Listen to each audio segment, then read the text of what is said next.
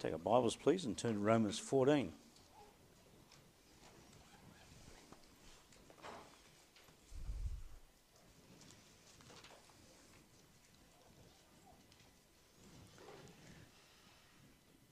Let's have a word of prayer. Gracious Father, we thank you for the opportunity we have to come together around this, your word. We thank you for this precious book. We thank you, Father God, that in its pages are contained uh, those truths, Father God, that you saw fit to share with us.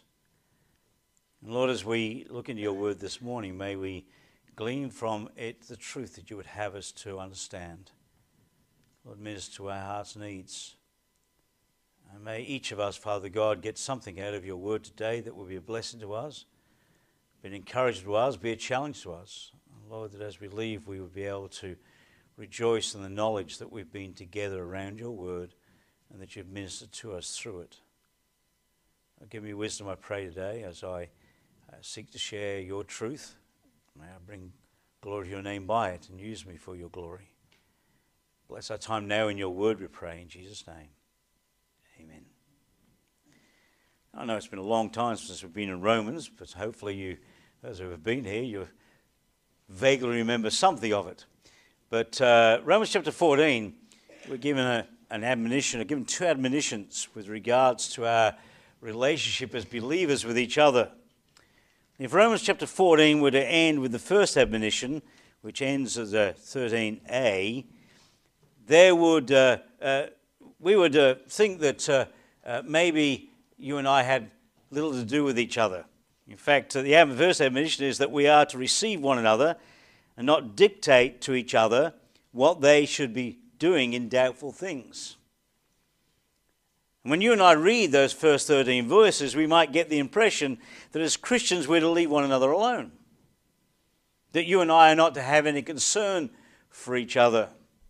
After all, the Sunday Sabbath keepers and the non Sabbath keepers, the meat eaters and the non meat eaters, will have to stand before the Lord Jesus Christ at the judgment seat and give answer to God for their actions. And therefore, we should let Him judge, as verses 10 through 12 tell us. It says, Why dost thou judge thy brother? Or why dost thou set at naught thy brother?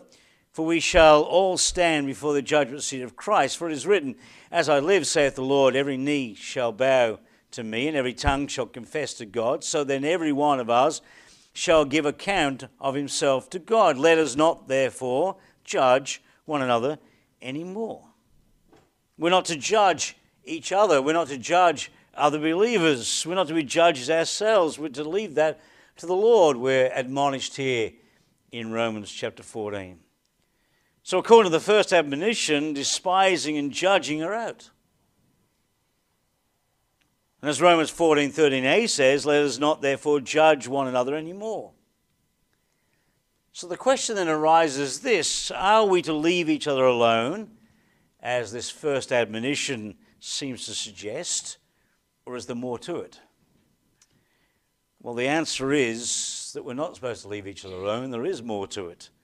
For the second admonition of Romans chapter 14, verses 13b to 23, tells you and I as believers that not only are we to uh, leave each other alone when it comes to these non essential matters, these non scriptural things, the second thing it tells us is we're to edify one another. Paul, in essence, says to you and I, love one another, for if we would, then we would seek to edify each other and build each other in the faith. It's true that none of, it's none of our business what others do in the non essential areas. We're not to sit in judgment over people who do things that we could not do or don't do things that we could do just because of who they are. If it's not scriptural, if it's not a scriptural command, then it's, a, it's, not, a non essential, then you and I are not supposed to judge. But whatever we do, we must be aware of the effects it has on others. We saw last time that on matters of conscience, if there is no direct scriptural imperatives or there is disagreement, then what we're to do is we're to receive the weak and we're to respect the convictions of others. And then we're reminded that the Lord is the judge. But that's not the end of the matter.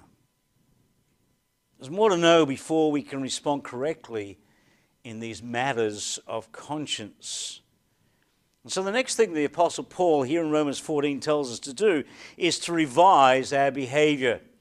Revise our behavior. Look at 14 13b. It says, 13 says, Let us not judge, let us not therefore judge one another anymore, but judge this rather, that no man put a stumbling block or an occasion to fall in his brother's way. Now, this command is addressed to the strong in faith, not to the weak in faith, the strong in faith. In fact, the remainder of this chapter, the first three verses of chapter 15, are directed at the strong believer, at the strong in faith. And so, everything we're about to read and everything that goes on in chapter 15, verses 1 through 3, is all about those who are strong in faith, those who can do certain things that other believers can't do in these non essential areas because of their faith, they have strong in faith, they can do these things. And according to Romans 14, verse 13b, our overriding concern in the matters of conscience needs to be how will our actions affect the weaker brother or sister? In other words, we need to ask ourselves the question will what we do cause our brother to stumble? Will what we do make another fall? Will our actions have a knock on effect to the weaker believer, causing them to struggle spiritually or even to fall spiritually because of our behavior? The onus is on the strong. And the onus is on the strong to revise his or her behavior in order to protect the weak. As it says there in verse 13, we're not to put a stumbling block before them. We're not to put an obstacle in the way which causes them to trip up and fall. You and I are not to cause the brother to fall, it says. It seems like he's repeating himself. We're not to put a stumbling block or, or an occasion to fall. If you put a stumbling block, somebody will fall. But he uses these two terms for emphasis stumbling block and occasion to fall. He wants to emphasize the fact of what our responsibility is to each other. That we need to make sure we put nothing in the way of another believer which will cause them to struggle spiritually. The expression occasion to fall is interesting because the Greek word occasion to fall is scandalon, from which we get the English word scandal. And the word literally means a trap or a snare, which is used to catch animals. One uh, commentator explained it this way with the animal trap, a piece of material is placed on the trap to conceal it. And when the animal put its foot on it, immediately the trap sprang and the animal was caught. And that's the idea implicit in this word, occasion to fall. It has the idea of occasion to be trapped an occasion to be ensnared. This weaker brother is struggling spiritually, and something that we do causes them to be ensnared, causes them to be trapped, causes them to struggle spiritually,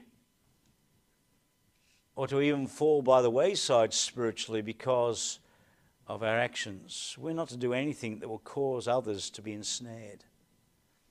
Martyn Lloyd-Jones, in his commentary on Romans 14, said this Paul is saying that we must not merely consider ourselves and our opinions, but before we make any statement and before we act upon what we believe, we must bear in mind the effect that our words and actions may have upon others. And these others, we must remember, are our brethren. They're as Christian as we are. Paul has already made that perfectly plain and clear in, ver- in the third verse where he says, God hath received him. And he repeats it still more strongly in verse 9 by saying that Christ died for these people. So when we're considering others, the Word of God calls upon you and I, calls upon the strong, if you like, to revise our behavior toward those who are weak so we don't cause them to struggle in the faith.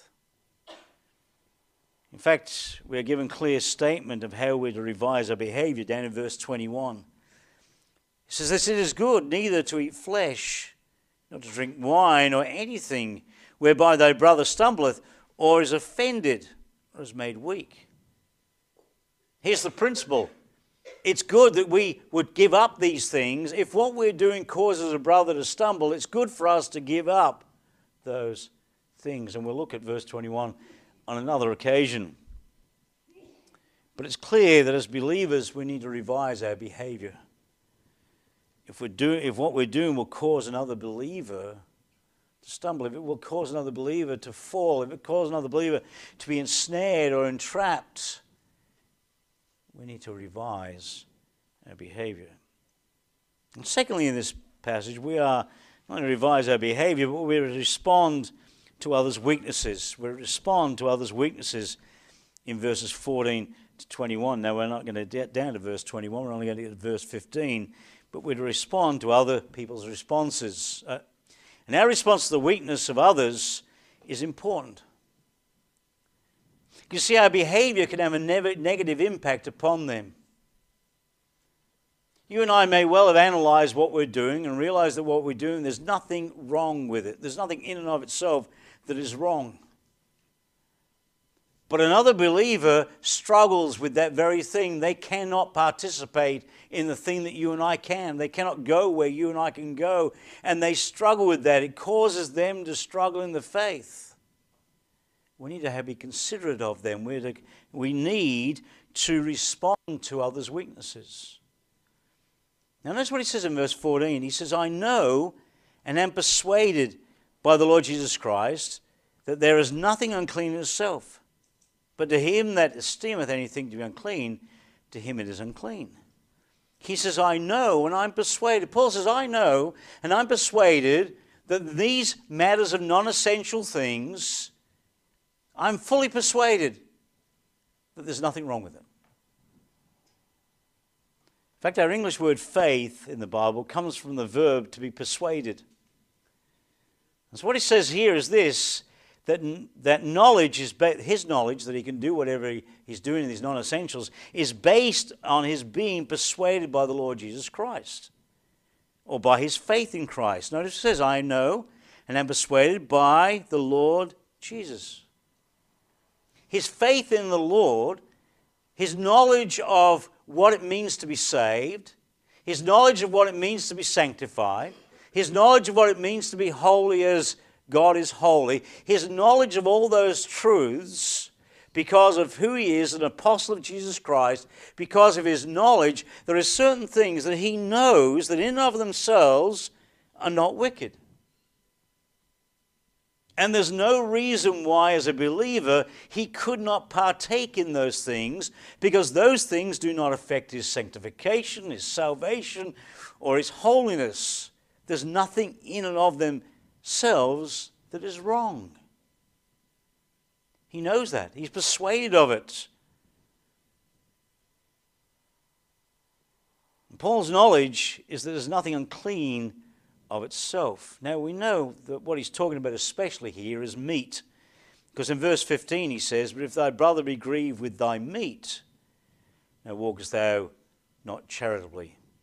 So effectively, he, he's focusing on this matter of meat. He's convinced that eating meat is not unscriptural.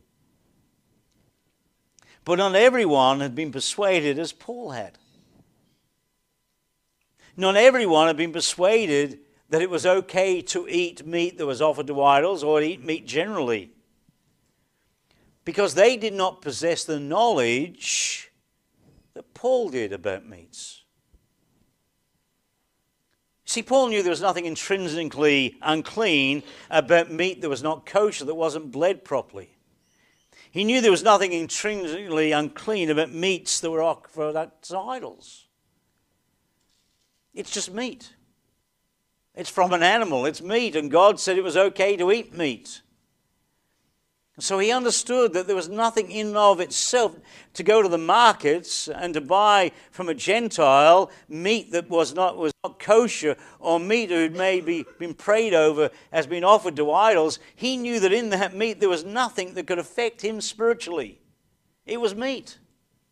Eating the meat was not going to change his spiritual being. It was not going to affect his walk with the Lord. It was not going to affect his holiness, his sanctification, nor his salvation. It's meat. And he knew that. He knew that it made no difference to him spiritually.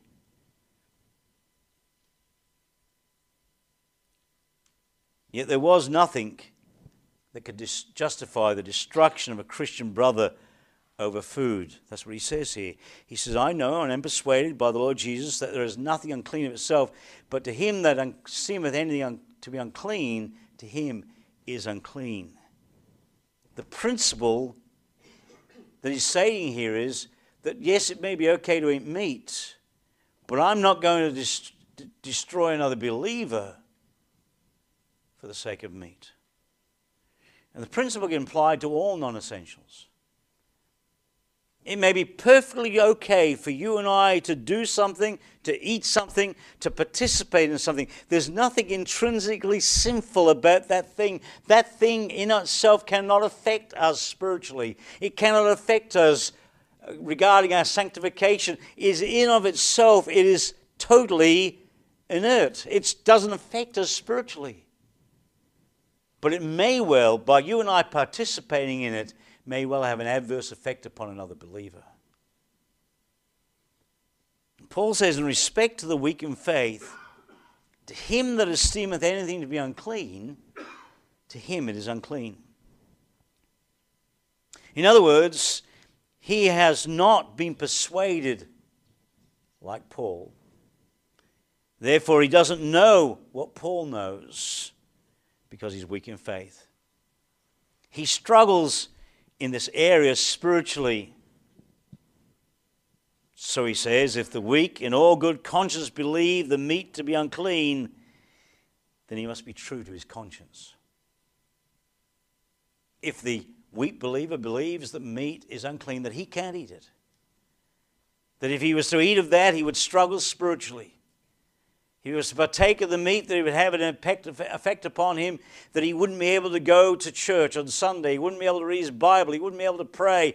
If that's the impact that eating meat has upon a person, then that person in all good conscience should not eat the meat. Why? Because it says at the end of the verse, to him it is unclean. Martyn Lloyd-Jones said this the apostle is saying, that there are some Christians who have really considered this question. They've thought it out as best they can, and they've come to the conclusion that these meats that have been offered to idol, uh, offered in idol temples, are unclean. That is their considered opinion. Now, says the apostle, all I am saying is that though you who are strong in your understanding and you know that they are quite wrong, you nevertheless must recognize that this is the conclusion to which they have come. So the emphasis here is this to those people, the food is unclean. And you and I must remember the apostle is still saying that meat is not unclean. These non essential things are not unclean. He's still holding that position. But what he is now saying to you and I is because a man thinks it is unclean, because that's his opinion, then as far as he's concerned, it is unclean. And so while you and I are not to judge each other in the non essential areas, and you and I are not to be critical of each other in non essential areas, as the first admonition tells us, you and I need to be aware of the effect that our faith about those things may have upon others. We may be fully persuaded that what I'm doing is not wrong. But if it's having an adverse effect upon somebody else, we need to consider that. Because he thinks it's unclean, then it is unclean. Warren Wiersbe used this illustration to explain. He says, Often little children are afraid of the dark and think there is something hiding in the cupboard or under the bed. Of course, their mother knows that the child is safe. But a knowledge alone cannot assure or comfort the child. You can never argue your child into losing fear. When the mother sits at the bedside, talks lovingly to the child, and assures him that everything is secure, then the child can go to sleep without fear. Because knowledge plus love helps the weak person grow strong. And Paul is telling us that the governing factor in all of this is not the fact that the man is mistaken because they are, but that they're brethren. We're to recognize their struggle and not to add to that struggle by our behavior. I quote Martyn Lloyd-Jones again. He says this What is to govern us is the fact that he is a brother. And though we are certain that the man is wrong, we must nevertheless be governed up to a point, at any rate, by his position. In the non essential areas of spiritual life, in the non essential areas of life, we are to consider the weaker brother. and avoid any adverse impact upon that believer by our behavior. And then in verse 15, he goes on to explain it even more. He applies the principle. He says this But if thy brother be grieved with thy meat, now walkest thou not charitably, destroy not him with thy meat for whom Christ died. He admonishes the strong not to grieve others and not to destroy others. Two strong words. Once again, this statement is directed to the strong. And here what we have is knowledge, Romans 14 14. I know and am persuaded, being set at odds or set in opposite to charity or agape love. So I have knowledge, I am fully persuaded that what I am doing is not wrong. It does not affect my spirituality. But on the other hand, I am to act in love. These are the two sides of the coin. That was Paul's point to the Corinthians. Go with me, if you would, please, to 1 Corinthians chapter 8. 1 Corinthians chapter 8. As he deals with the same subject here. 1 Corinthians chapter 8 and verse 1. Now, as touching things offered unto idols, we know that we all have knowledge. Knowledge puffeth up, but charity edifieth. If any man think that he knoweth anything, he knoweth nothing, yet as he ought to know. But if any man love God, the same is known of him. As concerning, therefore, the eating of those things that are offered to sacrifice unto idols, we know that an idol is nothing in the world, and that there is none other God but one. For though there be that are called gods, whether in heaven or in earth, as there be gods many or lords many, but to us there is but one God, the Father, of whom are all things, and we in him, and one Lord Jesus Christ, by whom are all things, and we by him. Howbeit there is not, uh, sorry, howbeit there is not in every man that knowledge. For some with conscience of the idols unto the, this hour eat it as a thing offered unto an idol, and their conscience being weak is defiled. But meat commendeth us not to God, for neither if we eat are we be- the better, neither if we eat not are we the worse. But take heed lest by any means this liberty of yours become a stumbling block to the weak, uh, to them that are weak. You see, we're not to be a stumbling block to those that are weak. There's nothing wrong with meat offered to idols. There's nothing wrong with meat Nothing wrong with these non essentials. But we must always balance that with love. Knowledge and love. Pastor Mitchell in his notes said this just because we know about meats or days, etc., it is not charitable, it is unloving to exercise that knowledge when it will offend a brother in Christ. If you and I would knowingly do what we do and it offends somebody, then we're wrong. Warren Wiersbe said the strong Christian has spiritual knowledge, but if he does not practice love, his knowledge will hurt the weak Christian. Knowledge must always be balanced by love. When Paul says, Destroy not him with thy meat for whom Christ died, he's using hyperbole. He's using an exaggeration, a figure of speech to exaggerate a truth. The statement is directed to the strong, encourage them to act in love towards a weaker brother, not to do something against those, not to destroy their faith for the one who Christ died. I love what Pastor Mitchell said here. He said this If Jesus was willing to give up his life for the sake of that brother, I can certainly give up my steak dinner. You see, the issue is not my personal liberty. That's what Corinthians says.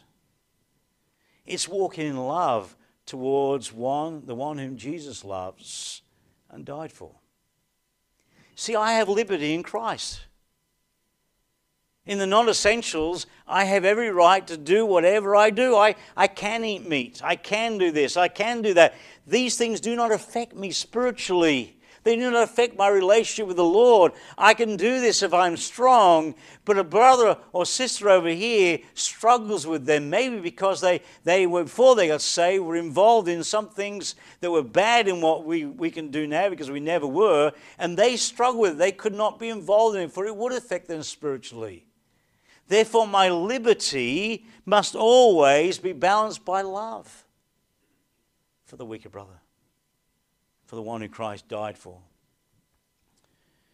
Paul is speaking of the way the strong affects the weak, and because of love, we must seek not to hurt the weak. You know, Romans 14 15 says this would breach, would be a breach of the rule of charity, a breach of the rule of brotherly love. Just do it, irrespective of the effect it has upon others. One commentator said, True charity or love vaunts not itself over, nor is it puffed up against a weaker brother, nor is it unconcerned for his peace, but bears with his weakness, and forbears the use of things grieving him.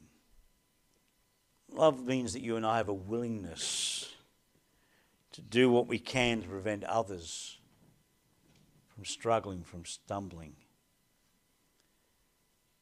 In Romans 14 15, it says, Destroy not them with thy meat. And that's to be understood that as the destruction of the brother's peace and comfort. We may know that what we're doing is okay, but knowledge must be balanced by love. Remember, 1 Corinthians 8 1 said, Now, as touching things offered unto idols, we know that all thing, uh, we know that we all have knowledge. Knowledge puffeth up, but charity edifieth. If we want to do well by others, then we need to consider how our behavior, how what we do affects them.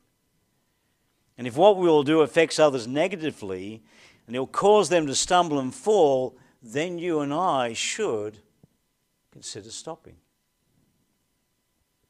For instance, maybe I may be able to go somewhere and there's nothing wrong in and of itself but others were to follow me, and in following and observing it caused them a problem, then I, out of love, should stop. I think I've told you in the past, well, I know I've told you in the past about my former pastor, Rolly Smith. He was a Canadian, and he, where he grew up, he grew up near a lake in Canada where every winter they would go uh, ice hockeying on the lake, and then he would go to the ice rink and ice hockey. And he got so good at it, he became a referee in ice hockey. He loved it. He loved skating. And when he came to Australia, uh, he lived in a place called Ringwood or near Ringwood, and there was an ice skating rink in Ringwood. And his son, David, was my best friend, and he would take the both of us ice skating. Uh, many weekends, we'd find some time to go ice skating together, or maybe a weeknight we'd go out ice skating. He loved to ice skate. And I learned to ice skate because of my pastor. And I loved ice skating. I haven't been for many years, but loved ice skating. But then someone in the church that he was the pastor of struggled with their pastor ice skating because prior to their salvation, all they could remember about ice skating was some bad things that went on ice skating rinks, some wicked things, evil things.